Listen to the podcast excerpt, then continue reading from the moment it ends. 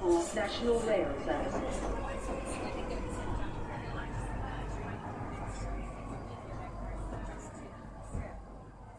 Bine ai revenit în stația Londra. Eu sunt Manuel Cheța de la manuelcheța.com și tu asculti podcastul Un român în Londra. Suntem de data aceasta la episodul 256, denumit Găsim un cui să batem inflația în loc? În acest episod vreau să vorbesc de bineînțeles despre știrile nu tocmai fericite din perioada asta și bineînțeles despre noua listă de sfaturi practice tocmai scoase din cuptor. Desigur, este un episod puțin cam cu dum în glum, dar niciodată nu se poate spune că nu poți să primești dum în glum pe tavă cu ceva zâmbet, satiră, satiră și, cine știe, ironie amestecate la un loc. De ce nu? Pentru că uneori e, e bine să ai puterea să zâmbești chiar în perioade dificile. Înainte de orice, vreau să fac un mic anunț. Podcastul de față este partea Think Digital Podcast Network și mă găsești pe Podbean, iTunes, Spotify, Radio.uk, Chris Media și pe YouTube.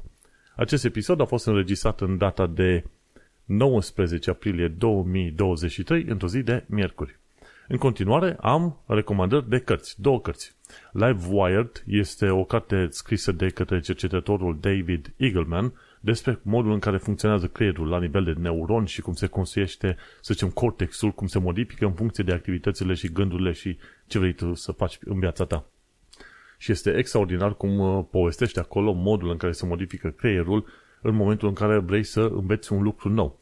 Și nu numai că contează să faci ceva nou, de exemplu, vrei la un moment dat să înveți să cânti la vioară, ci contează să și primești informația prin ochi și urechi, să dai seama cum uh, trebuie sincronizat creierul cu domeniul de lucru și, bineînțeles, trebuie să te și sincronizezi și să lucrezi mult cu mâinile fizic, așa, ca să reușești să cânti cum trebuie.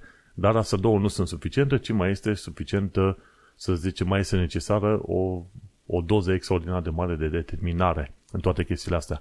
Pentru că dacă creierul tău nu simte că tu ești determinat, hotărât să mergi pe direcția respectivă, că nu e decizia ta cumva, atunci sunt șanse mari că nici nu va imprima în cortex acolo firele respective necesare pentru a, să zicem, a acumula intuiție, să zicem, putere și experiență. E foarte interesant. Când citești o carte gen Live Wired, îți dai seama că suntem uh, mai mult niște mașini biomecanice decât, să, să zicem, uh, fii ai lui Dumnezeu și așa mai departe. Foarte interesantă carte, genială. În continuare mai citesc și de Snowball, de Alice Schroeder. Am ajuns deja, cred că pe la vreo 4, pagina 450 din 700. Este o biografie oficială a lui Warren Buffett. Și acolo spune și cu bune și cu rele despre Warren Buffett. Și e interesant să vezi diversele perspective și modul în care a reacționat el în tot felul de situații din alea.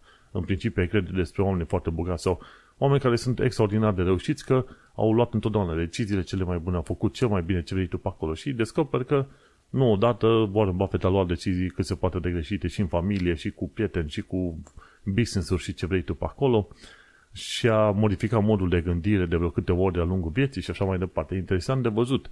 Pentru că și chiar și cei mai puternici și cei mai uh, bogați oameni de pe planeta asta, până la urmă, sunt tot oameni. Și asta e important să înțelegem, de la mic la mare, de la slab la gras, de la sărac la bogat, toți sunt oameni.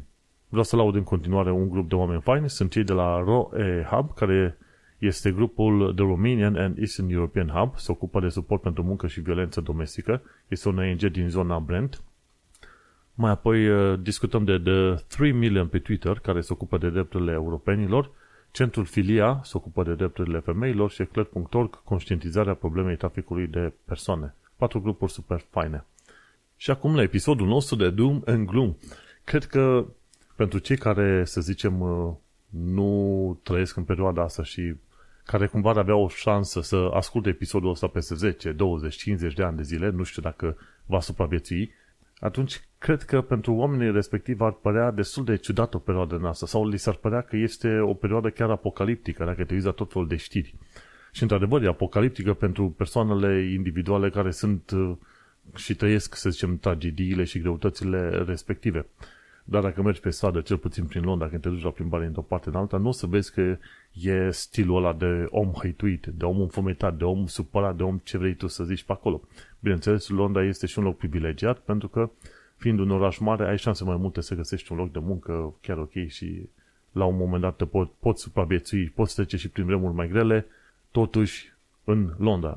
Dar dacă te gândești de alte, la ora, alte orașe mai din nordul Angliei, atunci o să vezi că situațiile sunt cel mai diferite și durerea e ceva mai uh, vizibilă, ca să zicem așa.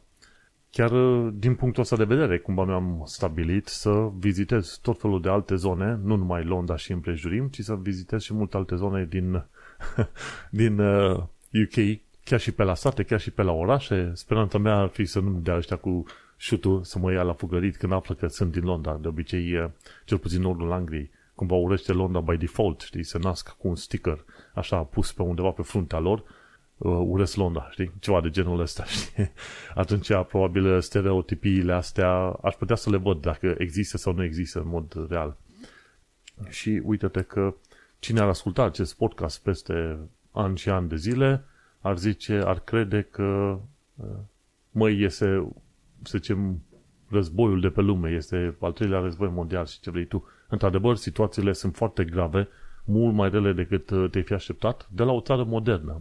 Și bineînțeles că discutăm așa pe parcursul episodului uh, despre lucrurile, să zicem, care m-au, nu neapărat impresionat, dar care mi-au ieșit cumva în evidență în ultima săptămână. Legat de episod care să fie ascultat în viitor. La un moment dat am trimis un e-mail către British Library, pentru că știu că la ei au un fel de secțiune în care salvează, să zicem, episoadele de radio. Episoade și emisiuni de radio. Și atunci, la un moment dat, m-a interesat să știu dacă ei salvează în baza lor de date și podcasturi.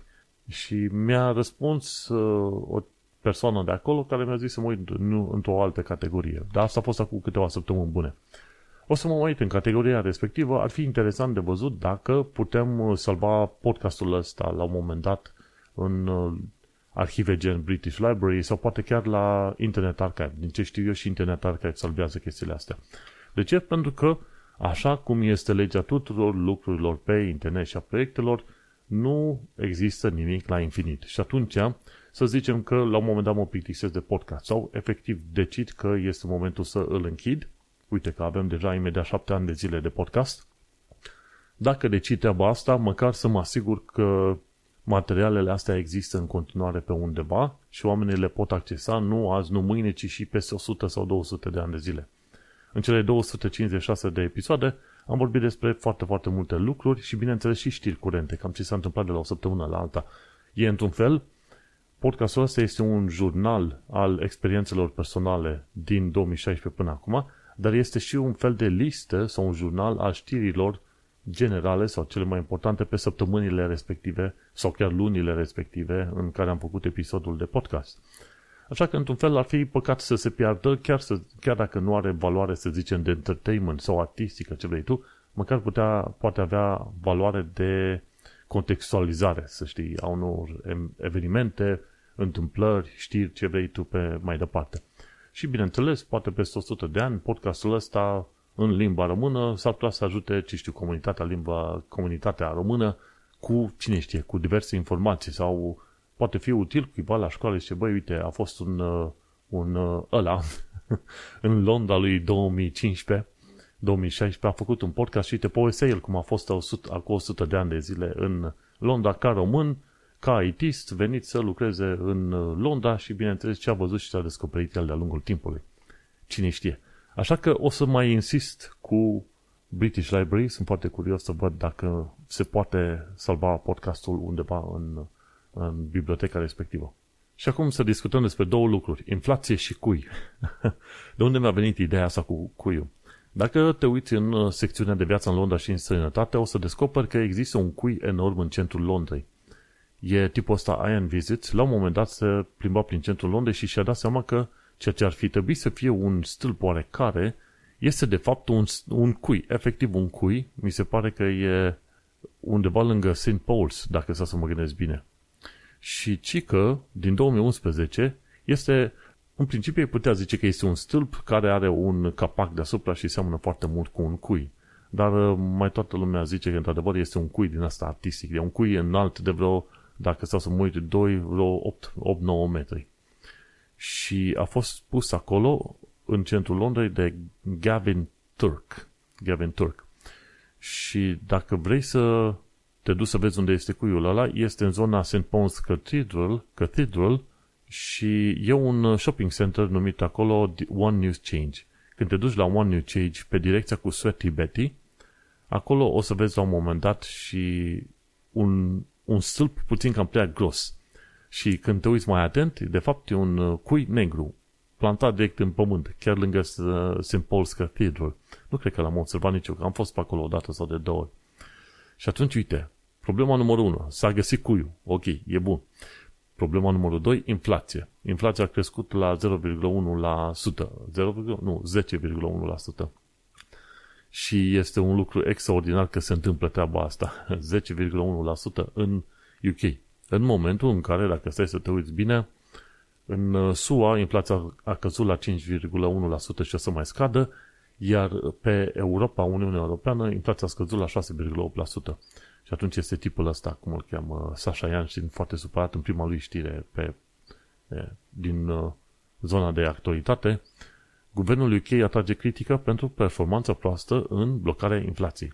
Și este vorba de Sasha Yanshin, care face tot felul de materiale legate de economie slash investiții. Și spune, ok, guvernul este total incompetent în ceea ce privește inflația când vezi că alte țări din lumea vestică modernă au reușit să calmeze cumva inflația. Și a spus că Bank of England s-a mișcat extraordinar de greu în a stabili inflația pe UK și atunci este ceea ce înseamnă că inflația va continua să fie mare și probabil și pe anul ăsta încolo.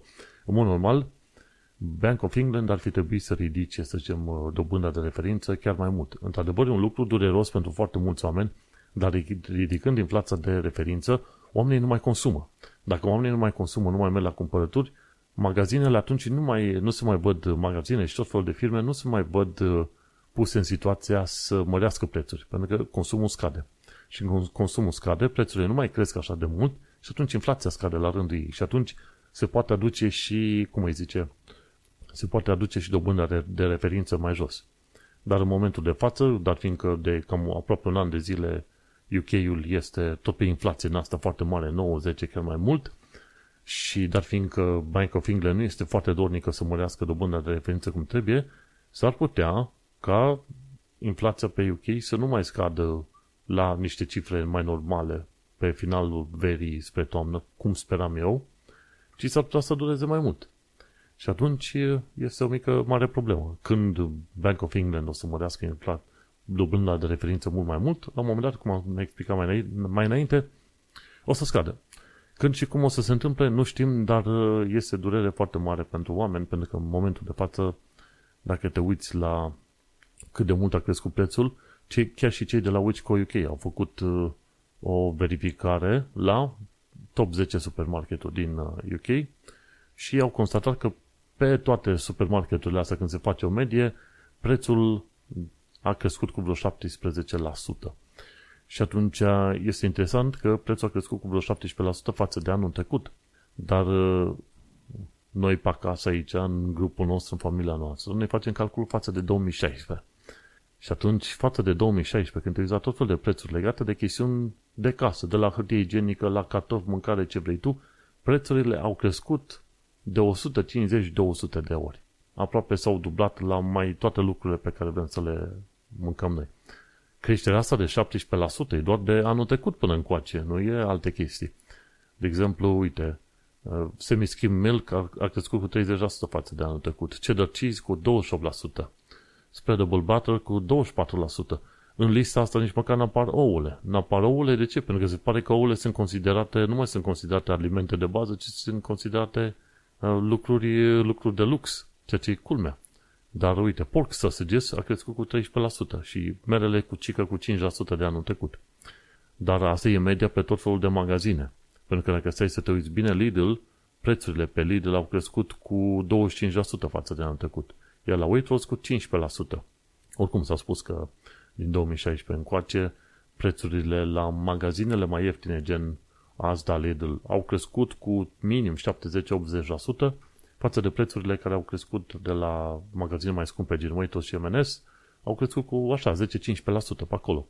Și atunci se vede, în multe situații, Lidl, Aldi, Asda ajung să fie la fel de scumpe sau dacă nu chiar puțin mai scumpe decât uh, magazine gen Waitrose și M&S. Du-te și compară și o să, o să fii mirat de chestia asta când o să descoperi. Și, bineînțeles, când se prezintă cifra asta de 17%, e media pe toate magazinele ce au făcut tipii ăștia de la Wichco UK. Dar dezastrul este mult mai mare când îl compar cu 2016. Știi, când uh, se spunea, o să avem mai mulți bani pentru UK, o să fie mai bine, o să avem mai salarii mai bune pentru noi, o să ne fie mai bine, suntem independenți, ce vrei tu. Ei, dar fiindcă n-a mai existat acel oversight, cel puțin guvernul ăsta conservator a rupt, a rupt și bugete și țări și NC și, și țări și țară și NC și tot ce vrei tu. Așa că, zici, uh, ei primesc diploma cea mai bună pentru uh, un guvern sau cel puțin un partid de-a dreptul incompetent. Pe măsură ce trece timpul și pe măsură ce scandalurile astea, nu scandaluri, ce perioada asta dificilă uh, continuă și se adâncește, tot, atât, tot mai mult a descoperim de la oameni că sunt șanse mari ca ei să nu mai fie la conducere pentru mulți ani de zile, gen 10 ani, poate chiar 15 ani de zile. Și uh, într-un fel, într-un fel se consideră că ea, alegerile viitoare sunt aproape câștigate de către laburiști. Acum, nu. Dar fiindcă laburiștii în ultima perioadă cumva votează cam ca la înțelegere cu conservatorii, n-aș avea mare încredere și mare speranță că laburiștii, într-adevăr, ar putea să facă sau să rezolve niște treburi. Ar putea simplu da vina pe greaua moștenire de la celălalt partid și o să continue treaba așa.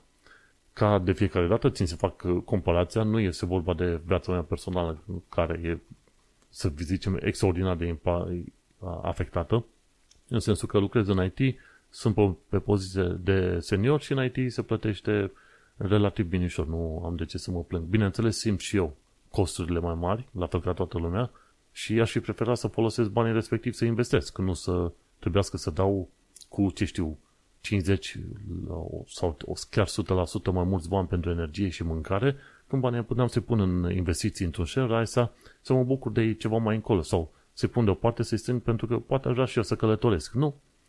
Și atunci nu e vorba neapărat de, de mine pe aici, dar e mai greu pentru oamenii care sunt pe muncile mai de jos. Sau pentru cei care nu mai pot lucra pentru că au ajuns să fie foarte bolnavi din cauza COVID-ului. Dar inflația lovește, lovește foarte puternic și te-ai fi așteptat la un moment dat să se calmeze, dar uh, creșterea economică pe UK a fost aproape plată pe ultimul an de zile, pe când alte țări sau au crescut, tocmai și de aceea, de cele mai multe ori, dacă stai să te uiți la oameni care investesc prin shares ISA, preferă să investească în SUA, că de bine de rău în SUA chiar și pe vremea de război, cumva economia crește, duduie, se mișcă. În UK, din păcate, dacă te uiți și la FTSE, FTSE 100, gen top 100 de firme, care ar trebui să fie un fel de imagine a economiei britanice, o să vezi că a cam fost așa în zigzag, puțin sus, puțin jos, dar aproape plat, pe ultimii 10 ani de zile. Și atunci, de nici n-am, n-am avut, să zicem, prea mult uh, curaj să investesc neapărat în FTSE 100 și am preferat să investesc în firme din America. Trist, dar uh, asta e, faci bani în, în, în UK și investești în altă parte, da? cam asta este viața. Dar uh, da, este, cum să zic, uh, gândește-te că în ultima perioadă tot mai mulți copii au nevoie de masă la școală. La cost of living crisis robește foarte, foarte puternic. Chiar citeam la un moment dat și de faptul că o femeie de 66 de ani a trebuit să se mute într-o dubă, pentru că nu își mai permitea, permitea să plătească mărirea de chirie. Și la fel și anul trecut, nouă ne-a mărit chiria cu 15%, ceea ce în mod normal în alte locuri n-ai fi văzut așa ceva, o mărire de 5% și deja te, te luai la harță cu landlord și acum 15%. Pe anul ăsta altul e posibil să fie o altă mărire de cel puțin 15% și devine destul de dureros și enervant, pentru că discutăm de, ce știu, în cazul meu, discutăm de vreo 3.000 de lire în plus, pe care nu aș fi vrut să-i dau. 3.000 de lire ar fi stat foarte bine în buzunarul meu pe un an, nu? Și uite-te că mulți oameni suferă pentru ei 100-200 de lire în plus la chirie, deja îi rupe. Efectiv zic, ok, mă mut în dubă.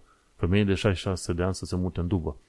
de uitându-mă la tot fel de cazuri în astea dificile, grave, de oameni care au lucrat în munci de jos sau medii și n-au strâns niște bani, de seama că mă sperie ideea de a fi mai în vârstă și să vină o criză din asta, în care te lovește incompetența guvernului din toate direcțiile. Și atunci cumva în mintea mea am gândul ăsta să fac tot posibilul să nu fiu în situația în care să depind ever de autorități pentru nevoile mele, măcar nevoile mele de locuit și de, de hrănit. Pentru că, uite-te, ajungi să fii la 66 de ani să locuiești într-o dubă, frate.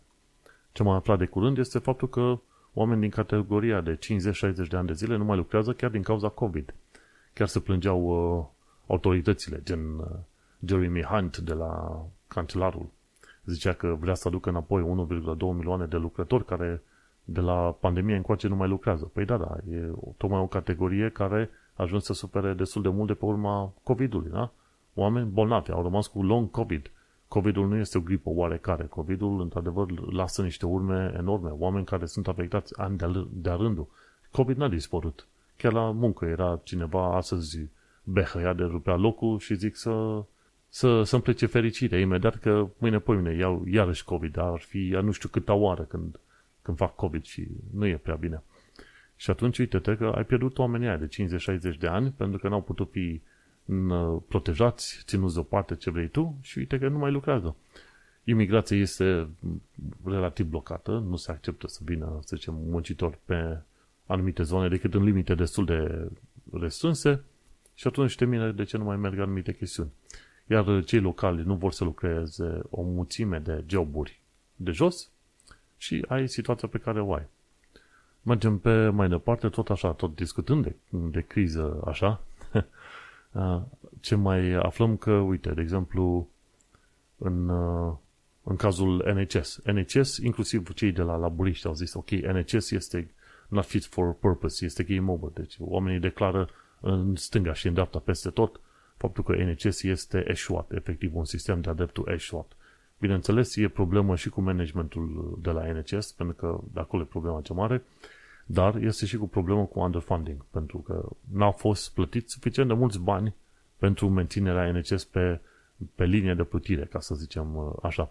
Una dintre problemele cele mai mari cu blocajele care apar acum este că după ce, în principiu, o bună parte din oamenii vârstnici sunt verificați și tratați în spital, spitalele nu au unde să-i trimite să aibă de grijă de ei, undeva într-un hospice sau acasă, pentru că nu există oameni să aibă grijă de, de vârstnicii respectiv. Și atunci, o bună parte din ce locurile din spital ocupate sunt ocupate de vârstnici, pentru că nu, exist, nu există un fel de aftercare care, ok? După, după ce l-ai scos din spital, outpatient care, cum, cumva. Și înainte ar fi existat, înainte parcă erau și mai mulți oameni, dar au plecat o bună parte din, și din medici și asistenți și ce vrei tu. Și atunci, luna asta e posibil să fie toată luna greve, e posibil să mai fie de-a lungul lunilor mai multe greve de la asistenți medical și doctori și GP și ce vrei tu pe acolo.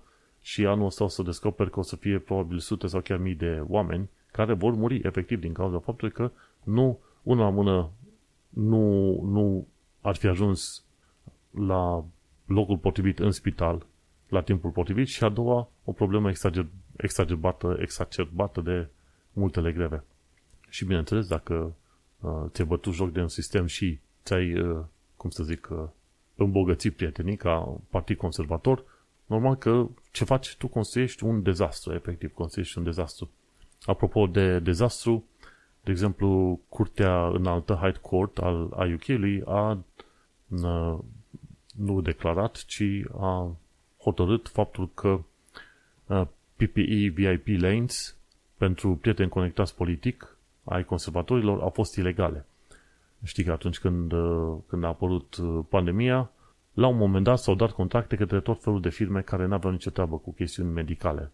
Chestii care au apărut, au apărut în urmă cu o zi, o săptămână, ce vrei tu pe acolo. Și cei de la, cum îi zice, Good Law Project au dat în judecată guvernul și au pomenit și câteva firme pe lângă și au dat în judecată guvernul pe ideea că nu este ok ca guvernul să fi creat acele PPE VIP lanes, adică pentru echipament de protecție, să trimiți repede banii și contacte la oameni oarecare, fără să se treacă prin procesul real de selectare și așa mai departe.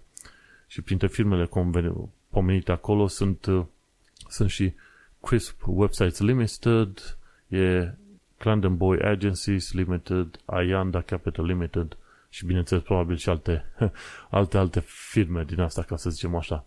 Și bineînțeles este vorba că uh, de fapt nu, sunt pomenite în, uh, în dosar, nu neapărat că ar fi de vină. Ok, am citit-o greșit.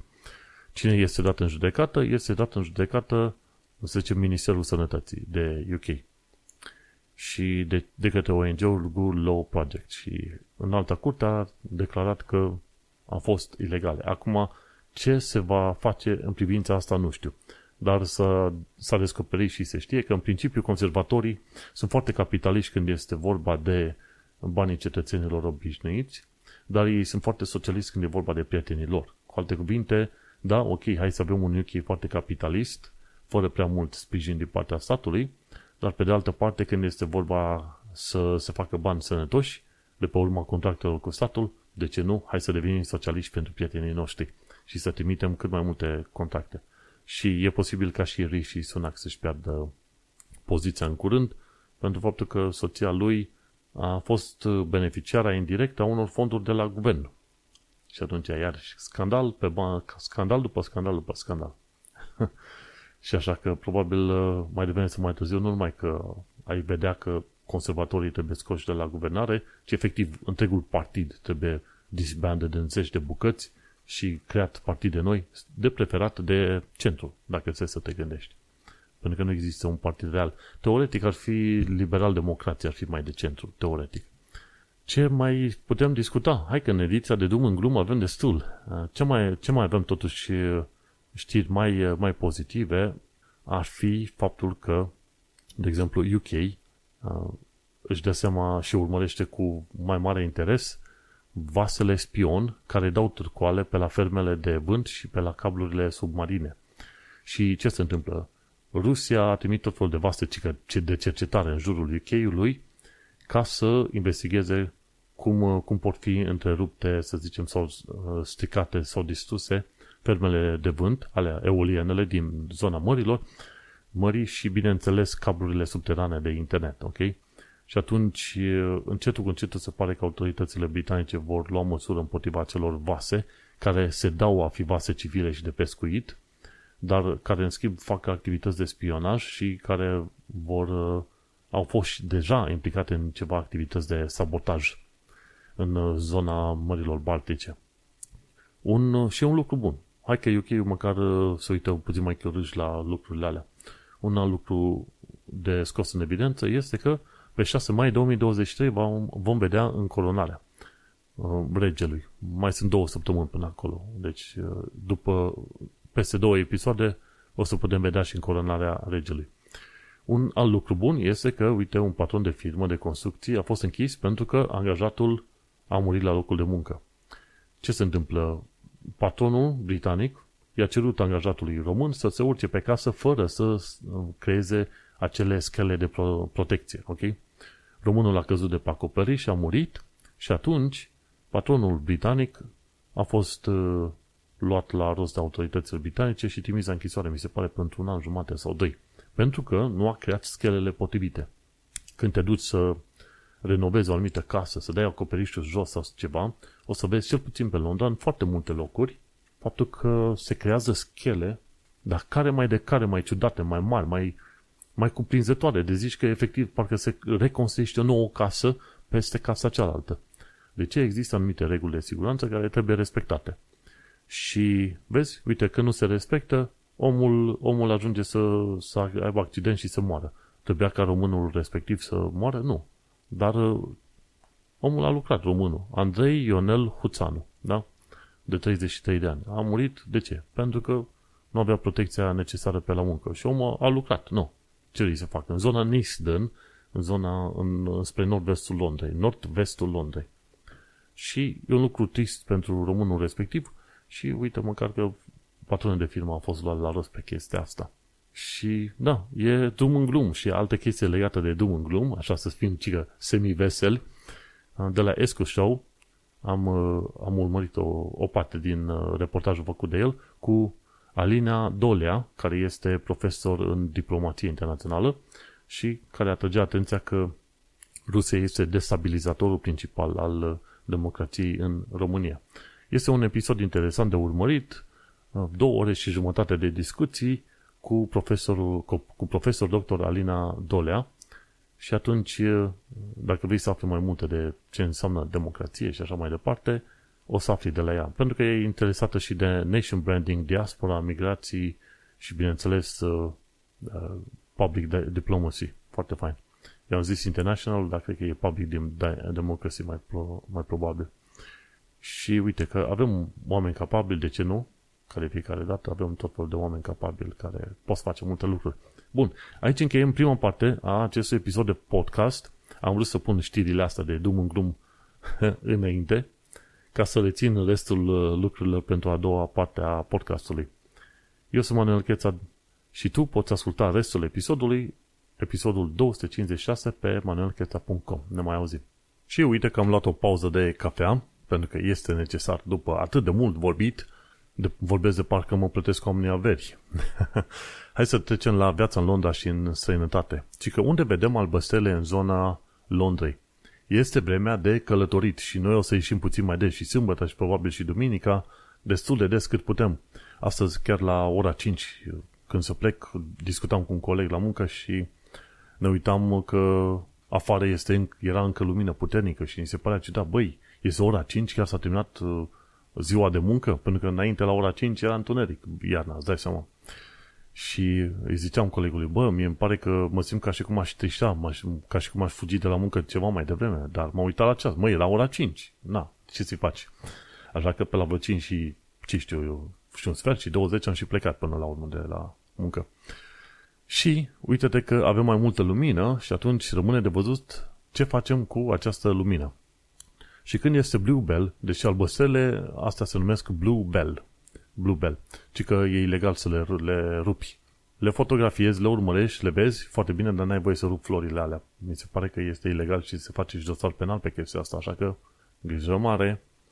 Nu, n-ai voie. Native English bluebells are protected species. Știi?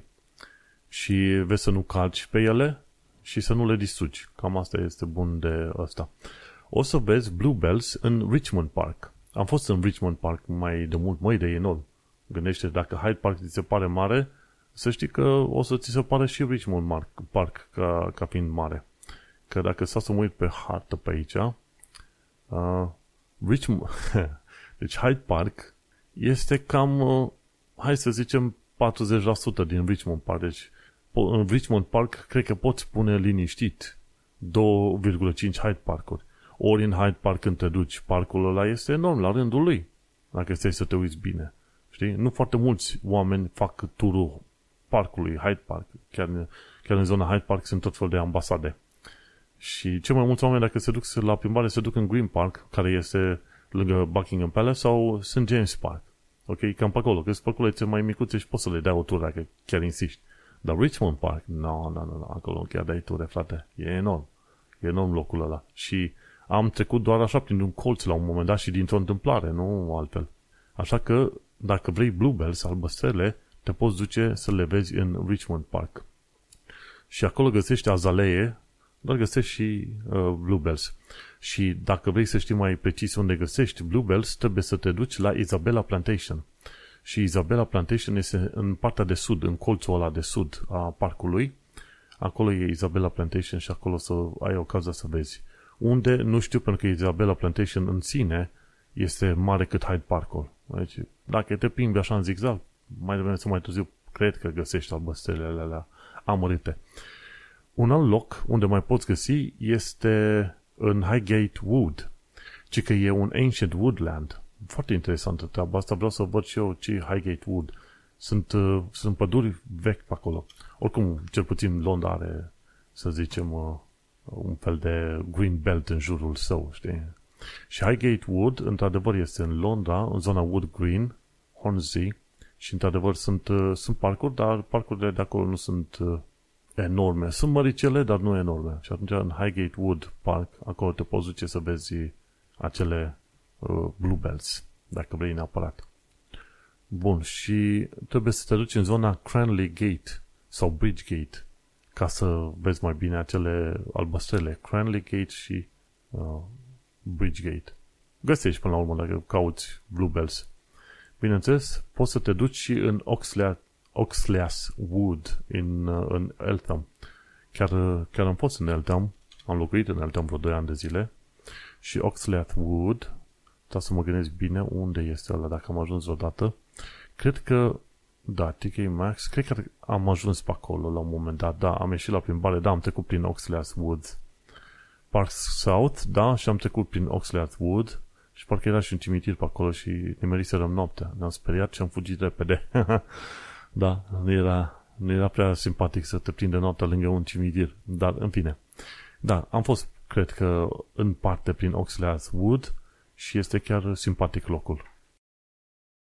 Și un alt loc unde mai avem Bluebells este, desigur, Wanstead Park. Wanstead Park, uh, dacă stau să mă gândesc undeva prin estul Londrei, nu cred că am ajuns pe acolo vreodată. Noi n-am vizitat foarte multe zone din estul Londrei, pentru că, în principiu, n-am găsit puncte foarte atractive în uh, est.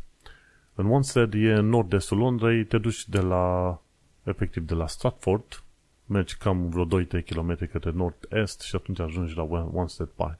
Până la urmă o să vizităm toate parcurile astea mai măricele. Oricum, Londra are foarte, foarte multe parcuri și atunci de ce nu ar merge vizitate?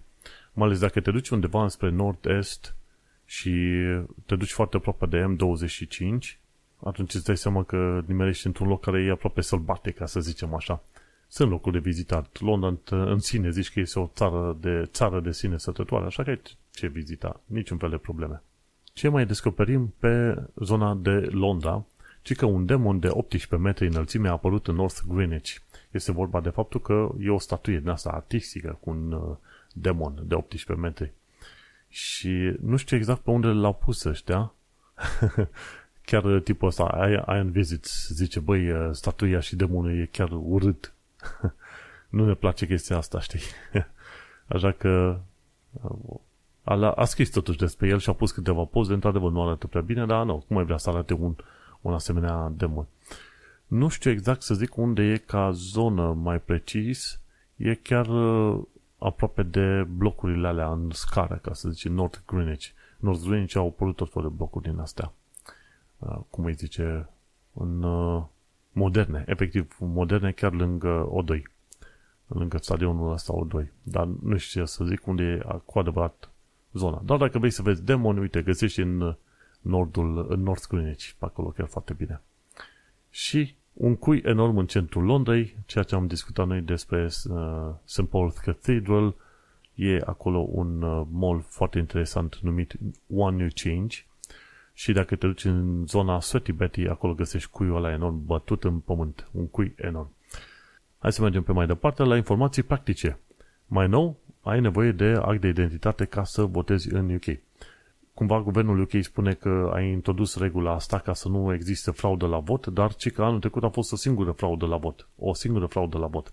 Așa că nimeni nu crede pe conservator când spune că au introdus măsura asta în plus ca să securizeze cumva votul, ci au adăugat un nou pas în plus ca să blocheze puțin pe oameni, cel puțin din grupurile minoritare și defavorizate, să voteze. Și cam, cam asta e treaba. De ce? Pentru că ei bănuiesc că foarte mulți oameni din grupa de familii defavorizate ar vota în mod normal la buriști. Dar de vreme ce legea asta e cunoscută, îți dai seama, foarte mulți oameni deciși vor vota la buriștii, chiar dacă trebuie să facă un, un act de identitate sau chiar poate 10. Dar, într-adevăr, laburiștii vor pierde niște voturi cu ocazia asta pentru că a fost o chestie strict cu țintă politică. Un uh, alt lucru important de știut este să ai grijă mare la furtul de identitate. Ci că în momentul în care primești un e-mail sau o scrisoare pe adresa sau chiar numele tău pe un serviciu pe care nu l-ai făcut, uh, in, interesant lucru este că cel mai mulți oameni ar arunca plicul ăla la gunoi. N-am făcut o treabă asta, n-am nicio treabă. Nu arunca. Dacă primești un plic, dacă primești un e-mail, nu neapărat e-mail, dar cel puțin o chestie oficială, plic acasă de obicei, cel puțin deschide, uită-te și contactează serviciul să spui, băi, sorry, dar eu nu sunt, uh, n-am făcut serviciul ăsta, cineva mi-a furat detaliile, mă pun să schimb adresele de, sau parolele, pardon, în tot felul de locuri. Trebuie să iei în considerare că în UK cel puțin, atâta timp că locuiești în UK, vei fi întotdeauna ținta unor uh, atacuri, hacking, ce vrei tu pe acolo, pentru că UK-ul e o țară mai bogată decât România. În România nu facem așa probleme, în UK îmi fac. Și așa că trebuie să fii foarte atent, înțelegi? Deci, dar, deci asta e. Dacă primești un plic de nicăieri, foarte bine trebuie să contactezi firmele respective. Dacă și să raportezi uh, și să raportezi la action fraud uh, că ți s-a întâmplat ceva, înțelegi? Unul dintre lucrurile pe care poți face ca să îți dai seama dacă vei fi atacat, să zicem, cu vreo, vreun plic sau cu niște cheltuiele extra, este să îți deschizi, să zicem, uh, credit score. Să-ți deschizi conturi la mai multe aplicații de credit score. De exemplu, eu am la ClearScore, Credit Karma și Experian. Sunt de la trei, trei aplicații diferite, de la trei firme diferite de credit scoring și verific din când în când pe acolo să-mi dau seama despre ce este vorba. Dacă vezi în rapoartele respective că a apărut o plată pe care n-ar trebui să existe, n-ar trebui să fie ceva pe numele tău, gen tu ai telefonul la Vodafone, dar îți apare pe Orange, atunci poți să iei legătura cu ea să spui, băi, eu sunt o problemă și pe să sun și la Orange să le spui, mă, a apărut pe numele meu ceva, dar eu n-am făcut contul ăsta. Și atunci trebuie să-ți deschizi conturi la Experian, Credit Karma și ceilalți, pentru că în felul ăsta poți să și urmărești dacă nu cumva sunt niște probleme cu fraude, cu scamming, cu ce vrei tu pe acolo. Hai să mergem la următorul sfat practic, ci că cât de scump este să asiguri un animal de casă și este vorba de anumite rase care sunt mai scumpe. Și, de exemplu, cei mai scumpi câini de asigurat, de exemplu, Cane Corso te costă 700 de lire și Leonberger, cam tot atâta, să asiguri pe un an de zile, 700 de lire. Și, bineînțeles, Miniature Bull, Bull Terrier e 500 de lire. Great Dan Cross e 500 ceva de lire. Și printre pisici, bineînțeles, sunt mai multe. E Dog de Bordeaux, 500 de lire să asiguri pe un an de zile. Dacă vrei să-ți asiguri pisicile, cea mai scumpă e aproape de 1000 de lire, e Ragamuffin Cross. Următoarea la 500 de lire e Nebelung și Don Sphinx e la 400 de lire. Și ai, de exemplu, uh, Silver Spotted Tabby Cross, 200 de lire și vorba de asigurări, ce, verificări la veterinar, medicamente, operații, ce vrei tu pe acolo. Te costă mai mult la pisici decât la câini. Bineînțeles, dacă stai să te gândești, câinii sunt mai multă muncă decât pisicile. Și în materie de scos afară la plimbare și cu mâncarea pe care trebuie să o cumperi și așa mai departe, pisicile măcar funcționează de unele singure și nu trebuie să le scoți la plimbare. Deci plătești mai mult la asigurarea unei pisici, dar uh, ai ceva mai, mai uh, viață mai liniștită. Acum, dacă nu este pisică de rasă, probabil că asigurările vor fi mai puține pe an. Bun de știu ce aici. Și un ultim lucru pe astăzi, am descoperit de curând un uh, website pe UK, se numește manole.uk. Și manole.uk e un fel de site agregator de tot felul de servicii, ca să zicem așa. Aici găsești și vorba de români care au deschis firme în UK și probabil oferă și serviciile tot în uh, limba română. Ai avocați, contabili, instructori, DJ, restaurante, biserici, cursuri, fotografi, mecanici, traducători, canale, canale românești, dentiști, frizeri și mortgage advisor. Și e foarte interesant, ai canale românești, UK Demo. și tot felul de chestii din asta. Instalări și reglaje. Bine, e vorba de canale românești, în sensul, se pare că e vorba de canale de YouTube, dacă este să te gândești. ce mai e, ce mai au pe acolo? Că, uite că nu văzusem. Andreea Andreea, TVRO și canale românești bio. Canale RO, demo. Hmm, foarte bine. Și se pare că găsești, găsești tot felul de servicii pe acolo. Interesant, dacă cineva a folosit serviciu, să-mi spună, pentru că eu nu știu despre ce este vorba, doar am descoperit de curând, nu m-a plătit nimeni să le fac niciun fel de reclamă, dar mi s-a părut uh, interesant. Este manole.uk. Pentru cine ar vrea neapărat servicii în limba română. Eu nu caut servicii în limba română pe UK, dar uh, pentru cine ar căuta, de ce nu, se găsește. Și cam atât cu sfaturi practice. Și cu ocazia asta, uite că aflăm că suntem la final de episod de podcast. N-am mai avut de ceva bun chestiuni legate de limba engleză și cultura britanică. Canalele obișnuite pe care le urmăream aveau materiale mai faine, mai approachable o vreme și acum mai fac din când în când ceva, dar parcă nu foarte interesant. Și atunci chiar mă, mă cam supără. Băi, nu mai am ceva să pun la sectorul ăsta de învață limba engleză. Dar uh, o să fiu mai conștiincios pe săptămâna viitoare și poate găsim ceva aici ca să mai învățăm un cuvânt, o expresie în limba engleză, cum vrei tu pe acolo. Pentru că chiar și după șapte ani de zile mai am mult de acoperit când este vorba de vorbit în limba engleză. Deși vorbesc foarte, foarte des, dar uh, Una e să înveți o limbă străină când ești foarte tânăr și una e să înveți o limbă străină după vârsta de 30 de ani de zile. Un anumit accent rămâne pe acolo și îți trebuie un efort extra ca să, ca să o scoți la capăt. Dar cu asta basta, uite, ajungem la finalul episod 256, denumit Găsim un cui să batem inflația în loc și am vorbit aici, bineînțeles, despre pocinoasa asta inflație și, bineînțeles, diverse sfaturi practice. Eu sunt Manuel Cheța de la manuelcheța.com, iar noi ne mai auzim pe săptămâna viitoare. Baftă! Change here for National Rail Services.